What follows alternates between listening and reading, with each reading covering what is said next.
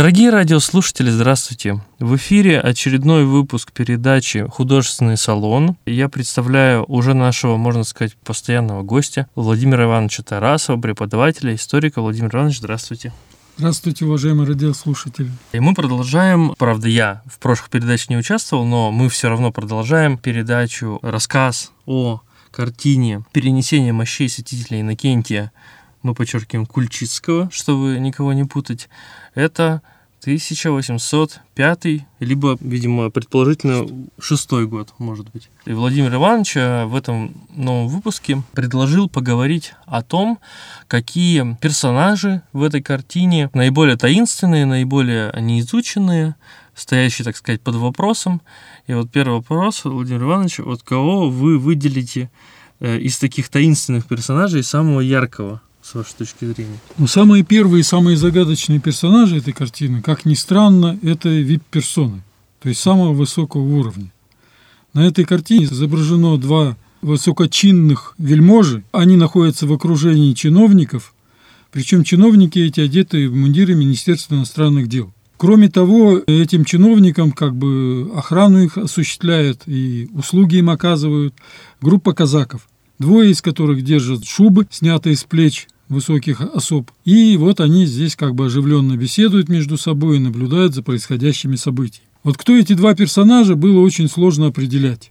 И даже, можно сказать, пока до сих пор этот поиск не закончен. Во-первых, это, конечно, должен был быть губернатор Селефонтов, поскольку именно он являлся одним из инициаторов канонизации святителя Иннокентия.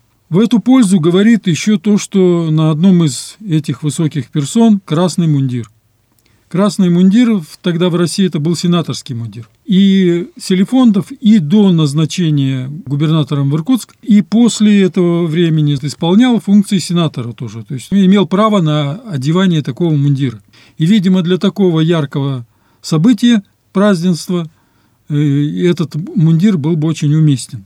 Тем более, что его собеседник, который там стоит, невысокое лицо, он находится ну, в таком вот как бы в обычном зеленом мундире. Но если даже согласиться, что это губернатор Селефонтов, возникает следующий вопрос. Кто второй человек? Да, я еще замечу, что портретов губернатора Селефонтова известных нету. Да, но это осложняет тоже. Одно время, значит, было предположение, высказывали, что где-то или в Ярославских, или Костромских музеях должны быть такие изображения. И даже была одна версия, выраженная Костромским музеем, сотрудником этого музея, о наличии у них этого портрета. Но эта сотрудница давно уже умерла, и этот вопрос так и остался висящим в воздухе и не исследован. То есть даже сравнивать у нас не с кем получается этого персонажа, конкретно губернатора Селефонтова. Второй персонаж тоже получается, ну, как бы они вот именно одинакового ранга, эти два персонажа. Кто второй, непонятно. На это время я по каким документам не смотрел, по каким и летописям, и другим документам, которые попадались, но не было лиц в Иркутске такого высокого ранга. Такого же высокого ранга в Иркутск приезжал с миссией дипломатической, которая отправлялась в Китай, граф Головкин. И второй персонаж действительно похож на графа Головкина. И как бы по орденской ленте он ему соответствует тоже. Но тогда встает вопрос о датировке этой картины. Если, как вот по предложению Тамары Александровны, это изображено 9 февраля 1805 года, то Головкин в Иркутск приехал только в конце самого лета, где-то в августе-сентябре этого же года. Могли быть происходить какие-то тоже такие торжества. В декабре есть еще день почитания святителя Иннокентия. Раньше это выходило на ноябрь, по новому стилю это получается где-то на 9 декабря. Возможно, это изображено, но тут вопрос датировки сразу уже передвигается, и это опять этими исследованиями надо заново заниматься. То есть вот даже вот эти вот первые персонажи, самые, ну, как вип-персоны высшие здесь из представителей власти, вот пока зависают со своим опознанием. Получается вариант, что их как бы приписали, это, скорее всего, не так. Вариант приписки, он в принципе нереальный для того времени, потому что эта картина все-таки отражает конкретное событие. И каких бы боковых персонажей, которые там не были, здесь, в принципе, не должны присутствовать. То есть это еще и документ. И я в первую очередь именно как документ рассматриваю эту картину. Поэтому у меня скорее вопрос становится вот о перемене датировки, нежели о том, что вот по своему умыслу и усмотрению художник туда кого-то вписал. То есть тогда просто подход к этому был другой. Это, можно сказать, еще не было искусства.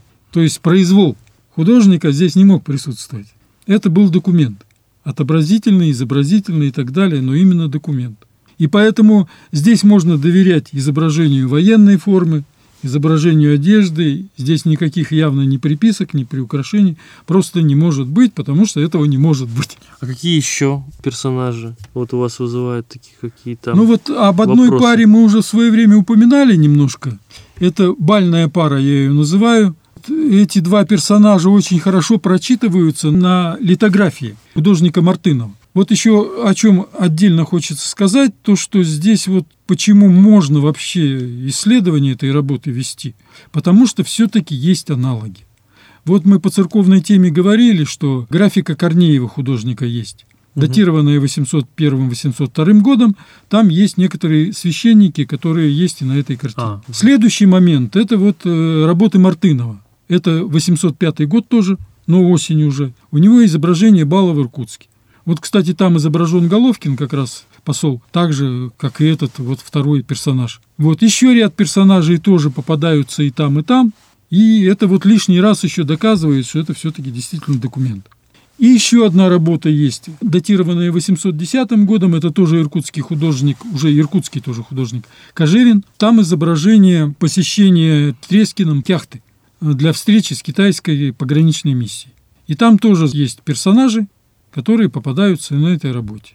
И разница, видите, как временная не очень большая. То есть 1801 2 1805 1805 конец года и 1810 такое плотное содержание вот этого изобразительного материала, оно, в общем, дает больше шансов на какое-то восстановление конкретики этой уже и вот именно документального восстановления конкретики. А вот помимо вот этой вот пары, да, о которой вы говорили, кстати, я хотел спросить, а вот эта литография, да, это? Там, получается, много изображено еще? Там, да, там, в принципе, много изображен как раз и участников посольства. Потом там изображен э, гражданский губернатор Корнилов, видимо, его даже супруга. И изображены кучкой стоящие иркутские чиновники. И еще два персонажа отдельно от чиновников стоят. Они меня заинтересовали тем, что они полностью попадают под описание, ну, текстовое уже описание, составленное участником этого посольства Вигелем. Э, Записки Вигеля – это очень такой известный мемуарный источник. И вот Иркутску повезло, что здесь он тоже был этот как раз 805-806 год и оставил довольно многие интересные материалы, касающиеся не только персонажей посольства, но и иркутских персонажей. И в частности, вот он писал там об основателях Иркутского драматического театра Шубине и Горчакове. Характеризовал их, конечно, очень резко, неприятно, но у него есть моменты, которые зрительные описания дают ну, как выглядели эти. Угу. Не только их там содержание, их э, внутреннюю нехорошую сущность и тому подобное, но и как выглядели. Вот он о Горчакове говорил, что он выглядел как коршун, а Шубин выглядел как баран.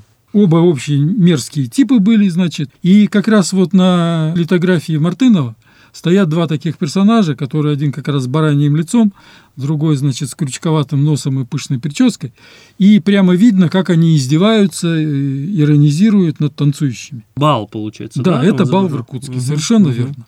Но они же сами по себе кто? То есть э, это же, раз они попали на бал, не совсем рядовые люди? Нет, они, в принципе, не рядовые люди. Горчаков даже князь, княжеского чина он не был лишен, но это ссыльные тоже угу. сосланные по разным делам. Там Горчаков по финансовым махинациям был сослан, по подделку векселя, угу. причем на международном уровне такого векселя. Шубин был сослан за то, что пытался сымитировать заговор, который он раскрыл и которым он доложил императору. Заговор Его... против императора? Да, якобы кто-то, значит, составил заговор, они на него напали, они в него стреляли, он, значит, героически защищался. Вот, и ну, то есть это все вымысел, да? Да, это был вымысел. В то время таких штук было довольно много. Медокс вот известный тоже такими штуками занимался. И он был сюда сослан. Он сам ярославский помещик, отец у него тоже ярославский помещик. Вигель пишет о том, что он очень хорошо одевался, и другие иркутские источники, кстати, об этом тоже говорят, что он любил покрасоваться. Ну, то есть, получается, получается, они не как условные декабристы, то есть они не подвергались каким-то серьезным, то есть у них была только ссылка, получается. Они на рудниках не работали, нет, ничего нет, такого. Ну, в принципе, декабристы тоже не работали на Ну, частично там. Жили только там. Конкретно в Иркутск были сосланы. А, кстати, Горчаков даже не в Иркутск, он в Нерчинск был создан, но ему разрешали сюда приезжать, и он тут вот на всяких балах тоже постоянно присутствовал, участвовал. И в том числе они вот не через себя, а через какое-то подставное имя оформили вот функционирование театра. То есть аренду всякую такую, то есть через них все это делалось, но они были вот как бы именно, ну как сказать, душой театра, что ли, угу. в таком плане.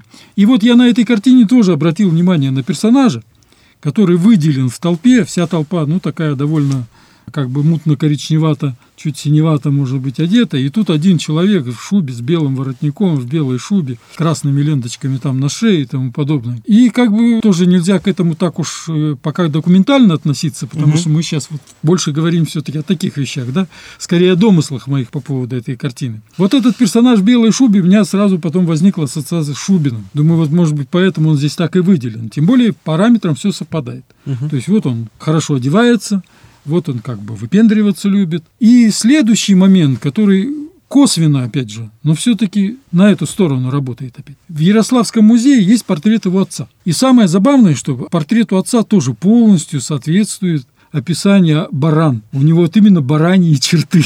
Плюс еще такие немножко завитые волосы, но черты лица именно барани. И я когда сравнил тот портрет ярославский вот с этим изображением человека в белой шубе, они там самое интересное, они в одинаковых ракурсах приведены. Уж не знаю, как случайно это получилось или как. Ну, то есть их сравнивать в этом плане довольно легко. И у него тоже такие же бараньи черты. То есть утверждать пока нельзя, но вот прям по массе косвенных каких-то улик, как можно сказать, выходит на него все-таки, что это вот действительно один из... Это, в принципе, получается вот этот портрет, и который сделал Мартынов на балу, они еще в разных ракурсах тот почти профильный, этот фас чуть-чуть с наклоном.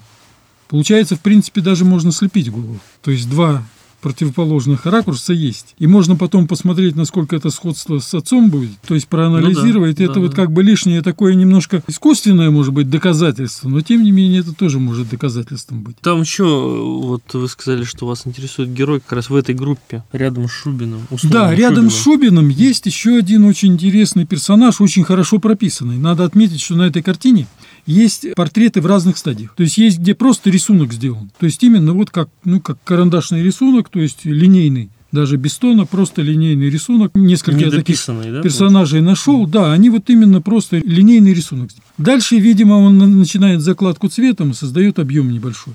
И потом следующий этап – это прописывание. То есть вот и в такой, и в такой, и в такой стадии есть много портретов разных. И вот один очень сильно прописанный портрет обращает на себя внимание. Там такие, ну, как это грубоватые немножко черты лица у него. Ну, как бы сказать, ну, картофельные такие, что ли. Но видно, что человек молодой и, ну, очень сильный такой румянец, красный, как у людей с повышенным давлением бывает. Он очень хорошо прописан. Причем прописан именно так, как вот обычно художники делают автопортрет. То есть по этому вот поводу у меня тоже есть наблюдение по другим картинам, в частности, тоже перенесение иконы Тихвинской Божьей Матери, о которой мы говорили в свое время, которая как бы аналога этой картины является более ранним 801 года. Там тоже есть изображение художника в толпе, и оно тоже как бы прочитывается, сразу узнается, что это вот не, не какой-то написанный персонаж, а что человек писал себя. И вот по этому поводу вот этого краснолицего человека у меня тоже возникла версия, что это, скорее всего, сам Василий. В фондах Иркутского художественного музея была обнаружена еще картина, которая неизвестного художника, портрет неизвестного. И я, когда начал сравнивать двух этих персонажей, то вот по строению черепа скорее, чем по деталям, потому что между ними получалась разница чуть ли не 22 года, все-таки вот по скуловым, по лобным костям у меня возникло ощущение, что это именно Васильев. То есть вот этот портрет неизвестного неизвестного художника может оказаться автопортретом художника Васильева. Ну, то есть, получается, у Васильева известных портретов нет. Мы нет, не нет, угу. нет у него. Автопортретов нет. Ну да, автопортрет. Да. Угу. И дальше группка, которая небольшая людей, стоит чуть ниже его. Угу. Из них там прописано лицо только у невысокой женщины. Сам Васильев, здесь вот еще одно тоже интересное наблюдение есть как раз по поводу вот бальной пары. Вот этот персонаж из бальной пары, который с большой лысиной и с волосами на висках, он у Васильева изображен довольно высоким, а у Мартынова он низкоросл. И это может говорить только о том, что Васильев сам невысокого роста. То есть для него этот человек воспринимался более высоким, а поскольку Мартынов был высоким, то он вот человека уже с другой точки зрения рисовал, а у него становился он меньше. Ну, линия горизонта угу. как бы регулировалась. Вот. И вот женщина, которая там хорошо прописана, очень прописана, хорошо лицо, именно такой с любовью, видимо, это его мать, скорее всего. Она вдова была, то есть у него отец... Ну, мать, в смысле автора? Да, мать автора, совершенно угу. верно. Следом и стоит мужчина такой седой уже видно, э, высокий, непрописанное лицо. Я больше уверен, что это его дед. И следующий еще, ну такой довольно моложавый персонаж, стройный такой гвардейской осанкой, выделяющийся. Угу. Лицо у него не прописано, но ноги прямо сделаны, что вот прямо стрункой у него штаны натянуты там. То есть, видимо, и дед, и отец Васильева были высокого роста, дядька вот тоже высокого роста, значит, ну, видимо, мать была невысокого роста, и он, видимо, в нее тоже пошел. То есть тут получается даже семейный портрет художника.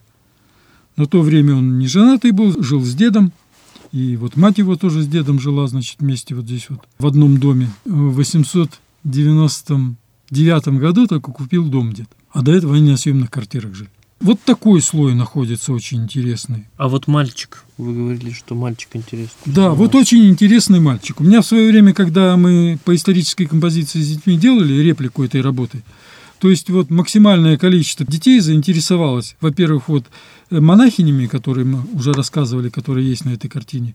И второй самый популярный персонаж был вот казак с мальчиком, которого он то ли отгоняет, то ли отводит, то ли что. К сожалению, лицо у него совсем не прописано. Там просто, ну, как бы черные дырки глаз сделаны и все. Но по костюму он, в общем, очень напоминает Василия Баснина. Тем более, что художник за два года до этого писал его портрет. То есть вот пятилетний Вася Баснин изображен на отдельном портрете. Этот портрет находится в Государственном историческом музее. И вот ну, как-то вот по всем повадкам, что ли, этого персонажа создается ощущение, что это вот он тоже Здесь ему 7 лет получается. Но надо пояснить, Баснину. Э, из какой он семьи, чтобы понять. Да, это купеческая семья известная, и которая как раз вот э, целую портретную галерею Васильев создал. Половина находится в Иркутском художественном музее, половина находится в Государственном историческом музее. Ну, как бы самый известный вот набор работ Васильева, это как раз посвященный э, семейству купцов Басниных. А кого он еще писал? Ну, то есть какие у него Ну, из заказчики? известных картин его, значит, получалось, вот я кстати, тоже прикидывал по поводу вот его наличия работ. Получалось, что он писал епископа Вениамина Багрянского, писал архимандрита Якинфа Бичурина. Бичурин же, видимо, ему заказывал портрет Амвросия Подобедова, ну, который на то время был высшим чином русской православной церкви. Тогда же глава э, церкви был император. Ну да, синод. Был. Вот. А вот главой синода был как раз угу. Амвросий Подобедов. Его портрет он писал. Значит, вот священников он, получает, целую серию сделал. Да? Купцов писал. Потом, я думаю, что тот портрет, который в Иркутском музее находится, Лебедева, это тоже его портрет. То есть, ну вот в данном случае военных немножко зацепил, наверное. Скорее всего, был портрет и Селифонтов поскольку Селифонтов даже в свое время его вот э, рекомендовал на должность преподавателя гимназии. Потому что в начале, когда гимназия была открыта, то только с декабря месяца вот должность преподавателя рисования заполнил собой Васильев. Я вот а до этого гимназия мужская, в смысле. Но она единственная была. А, она, она... Тогда она была единственная, угу, да. Угу. Это было сначала главное народное училище, угу. а потом его преобразовали вот в гимназию. Она была открыта в 805 году. Потом еще возможно, что и еще ряд персонажей он тоже писал. Ну, про Словцова есть такие подозрения, что были его портреты. Иконописью он тоже занимался. Это документ, документально уже подтвержденное, что есть документ о выдаче ему денег там, за две иконы святителя Иннокентия угу. в Вознесенском монастыре.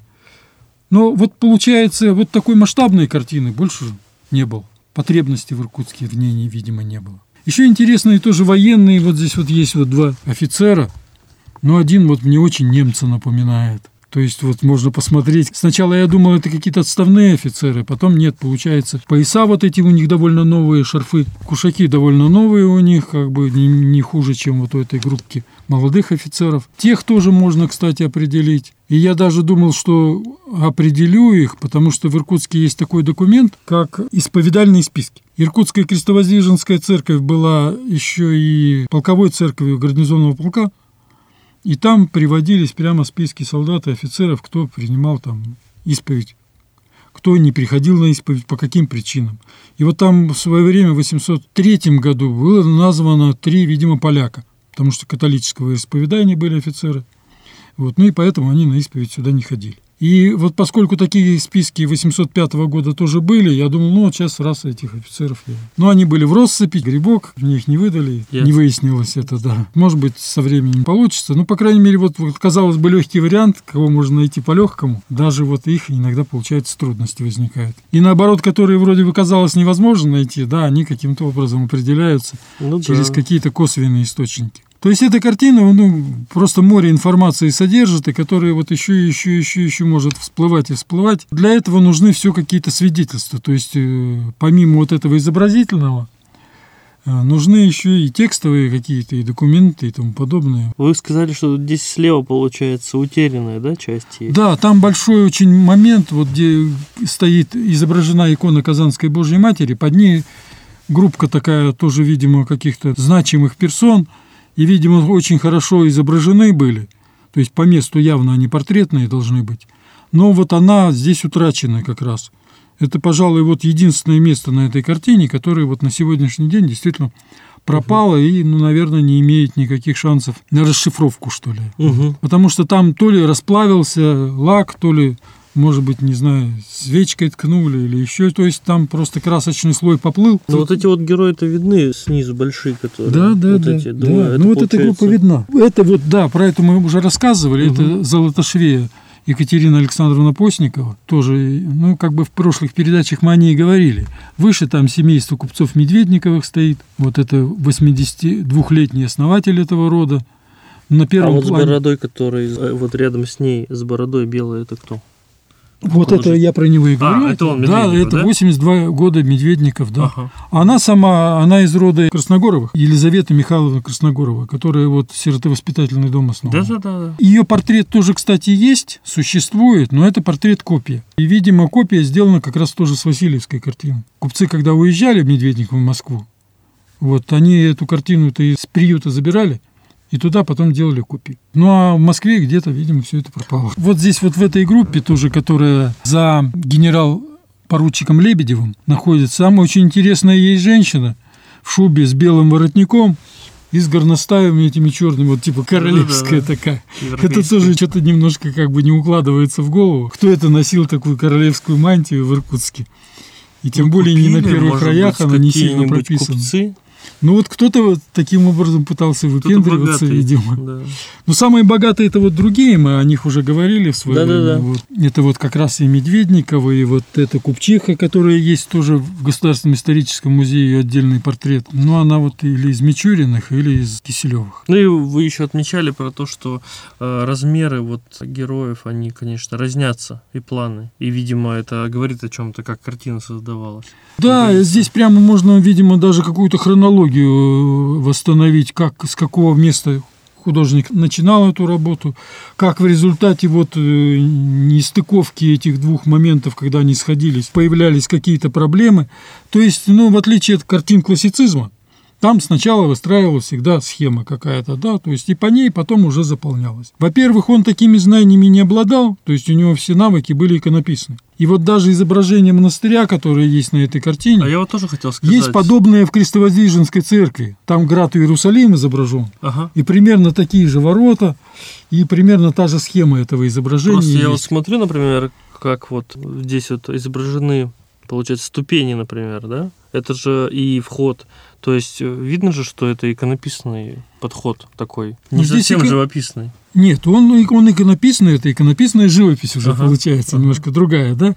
То есть у него, да, у него вот сначала рисунок линейный, потом прокладка вот это идет объема, да, потом прописка уже. Угу. То есть это все, ну, классические моменты этика. Здесь он, в принципе, в Иркутске и научиться-то мог только иконописцев, больше ни у кого. Угу.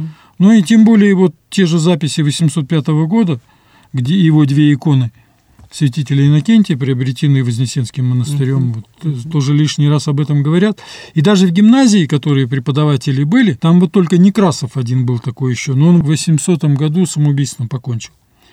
Вот он вроде как был ближе к академическому художнику, а остальные тоже все были, даже и учителя, которые из духовных семинарий. Ну, и, то есть, получается, они никто не учились академической живописи? Ну, в Иркутске никто к этому Ну пока да. не учился. Вот Ага. первый, кто у нас учился, получается, это Песков, Мгм. который вот ну, в 37 году только родился, по-моему, даже. Потому что тут вот не только даже вот э, вход, например, да, как прописан, а вообще как здание выглядит, и вот это келья, да, это получается настоятельская да, келья? это настоятельские Вот. старые, это вот, ну, Да, вот. Вот эти два здания, они такое ощущение, что как раз немножечко написано, как будто бы перспектива не совсем... нелинейные. Да, она не линейная. Да, да, да, Она да, ближе как раз да. к иконе, потому что там перспектива наоборот же, да, писалась. А тут она как бы прямая такая. Что-то среднее получилось у него. А еще какие-то персонажи остались такие интересные, или уже мы все обсудили, получается? Нет, ну вот чиновничество. В свое время я уже говорил, как бы, что его мало шансов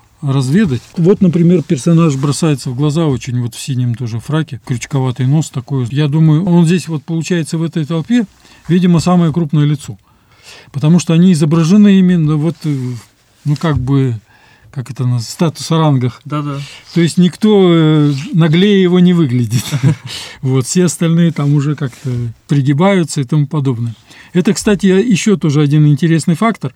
То есть Васильев до того, как поступил в гимназию, он же тоже работал, и, видимо, скорее всего, в казенной палате, где его дед работал. То есть он был чиновником и довольно Мгм. долгий период. По окончанию главного народного училища, гимназии же тогда еще не было, тоже с 805 Но он, года. получается, дворянин вообще по, по происхождению. Он э, как бы вот не совсем дворянин. То есть он из обер-офицерских детей.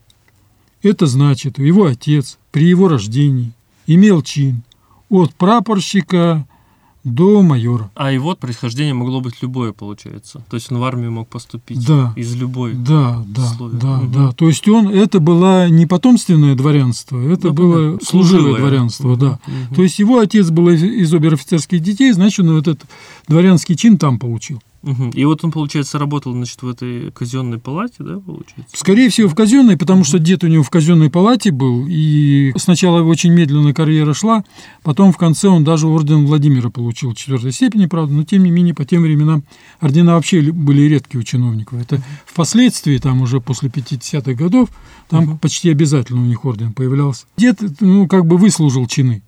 Я деда отследил немножко раньше, он еще с Охотска начинал. И, видимо, еще с Охотска, вот и двух своих сыновей, каким-то образом он отправил или в гвардию, ну, один как бы доказан, младший-то вот на пять лет младше отца Васильева, который был, тот э, даже записи есть, что он записан капралом э, первой гренадерской роты или гвардии Преображенского полка. Мгм. А потом он тоже перешел на чиновническую деятельность, но он не поднялся выше, по-моему, то ли 12 то ли 14 класса. Отец Васильева тоже, вот тот уже был в чине подпоручика. И на 1787 год он именно написан подпоручик. На момент рождения художника он мог быть прапорщик. То есть тут в данном случае без разницы. Тут мгм. в категорию вот этой попали и все. Мгм. То есть э, ему дворянство тоже приходилось заслуживать. А автор, получается, он вообще э, почему решил заняться живописью, раз он поступил на работу чиновником? Как у него это? Но у него получалось рисовать, талант Ну, то есть вот был это он. Он, получается ск- вот здесь вот целая желание. группа чиновников ко- молодых, которые нарисованы. Это явно его круг общения Ага. по работе, так скажем. Ну вот у него постепенно удалось выйти на это, как бы на более высокий уровень. Появилась потребность э, в его портретах, которые он делал, заказчики появились. Мгм. И в конце концов он даже вот в 819 году уходит из гимназии, несмотря на то, что там директором стал, ну как бы человек, который к нему очень положительно относился, Словцов, такой известный сибирский историк. Просто э, как бы... У них, конечно, тогда и в гимназии не сильно тяжелая работа была.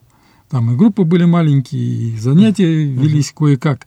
Но все-таки, видимо, отрывал. Тем более заказы были, поэтому он вот То есть он стал профессиональным. он стал дела. профессиональным портретистом, да. Мгм. Его период, вот самый профессиональный как бы в Иркутске, из первых периодов. Дальше появляется художник Песков, дальше масса всяких приезжих тоже. Но вот на тот период, я считаю, что вот все портреты, которые периода, ну вот с 803 получается, да, когда он Васю бы с ним написал, и до 1827 года, когда он умер, скорее всего, только Васильевские должны быть.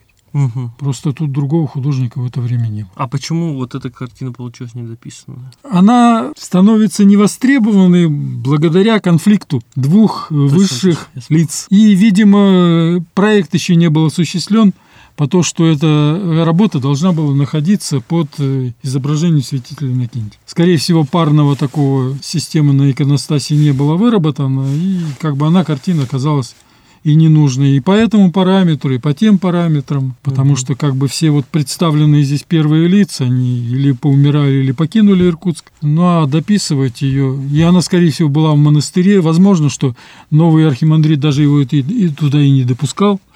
Вполне возможно, такой факт. Тем более там долгое время был период междуцарствия. То есть вот после того, как Бичурин сдал свои дела, уехал из Иркутска, а, а Полоса, который здесь остался на эту должность, его, по-моему, только в 808 на эту должность поставили.